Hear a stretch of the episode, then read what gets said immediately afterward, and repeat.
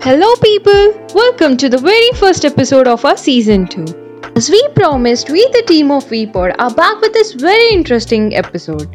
And I'm sure it will keep you on your toes for the entire while.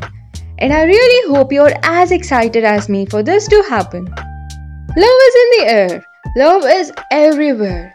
And all you have to do is just look around you. Today, people around the globe are celebrating love.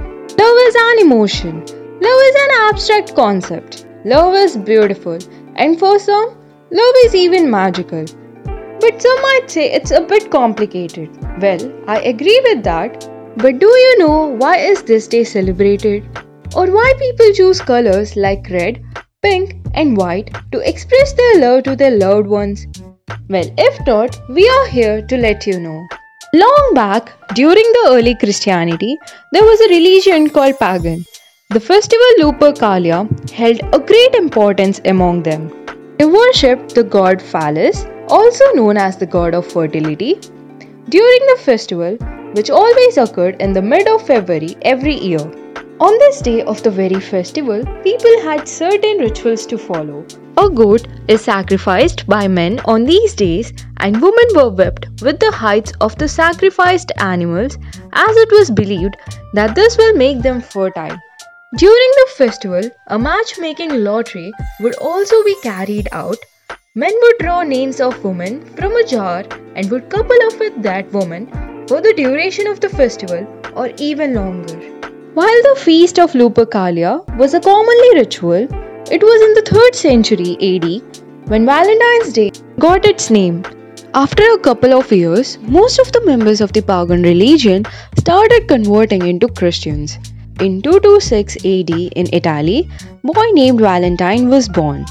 Later on, he grew up to become a bishop at the church at a very young age.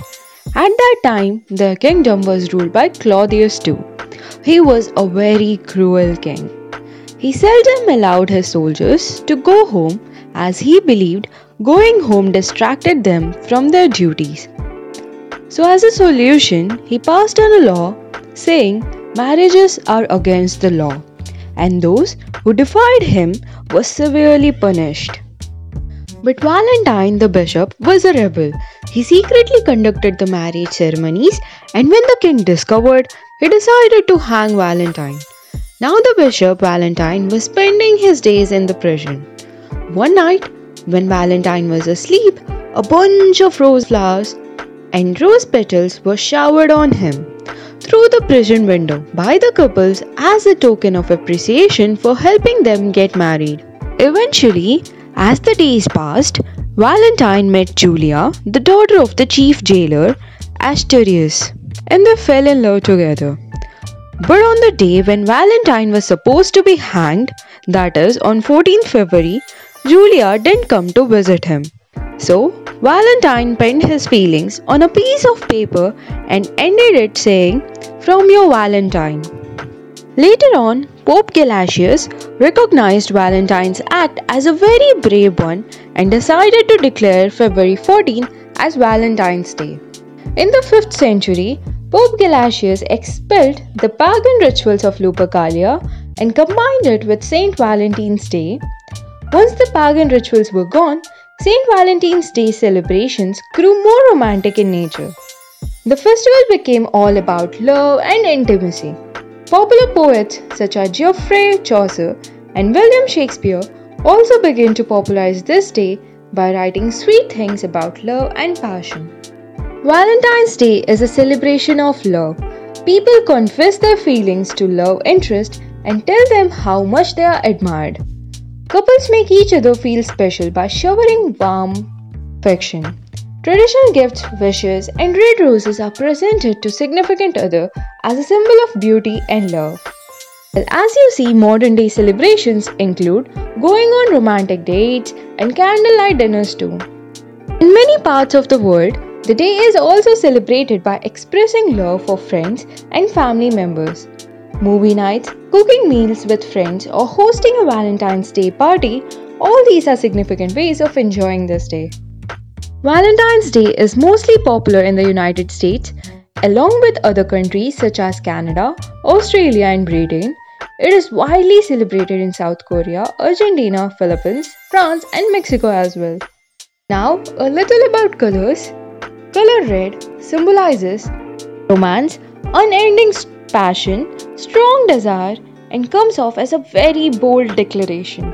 Especially in Eastern countries like China and India, people prefer color red for weddings and for most of their holy rituals. I am sure you might have seen brides often flaunting their beautiful, vibrant red lehengas on their wedding days. Also, the color white, which has always been associated with purity and innocence. So, on this very day, white signifies how pure, innocent, and unconditional love is. Pink, the combination obtained by blending red and white, is what we call pink. Because of these many reasons, these combination of colors is what you are gonna see for the next couple of days or well, I wouldn't be surprised if even if it continues till the end of this month. Now, back to the main agenda, love. Love is beautiful, strong, deep. It's a process. It requires a lot of ingredients and your personal effort. Do you think a single day or a single week or an entire month is enough for you to celebrate love or the person you love the most in the entire universe? I think it's no. Love needs to be celebrated every day. Even the presence of the person you love needs to be celebrated every day. Make sure you take some time off of your busy schedules and spend that time with your so called loved ones. Make them feel special, make your own memories, nurture your bond, and just appreciate their existence. Everyone around you deserves to be loved, and especially you deserve to be loved as well. Never allow anyone to treat you any less. With that, we are gonna just end it here. Hope you had a beautiful time listening to us. This is Yukta Kanchumarti signing off. Go spread some love, people.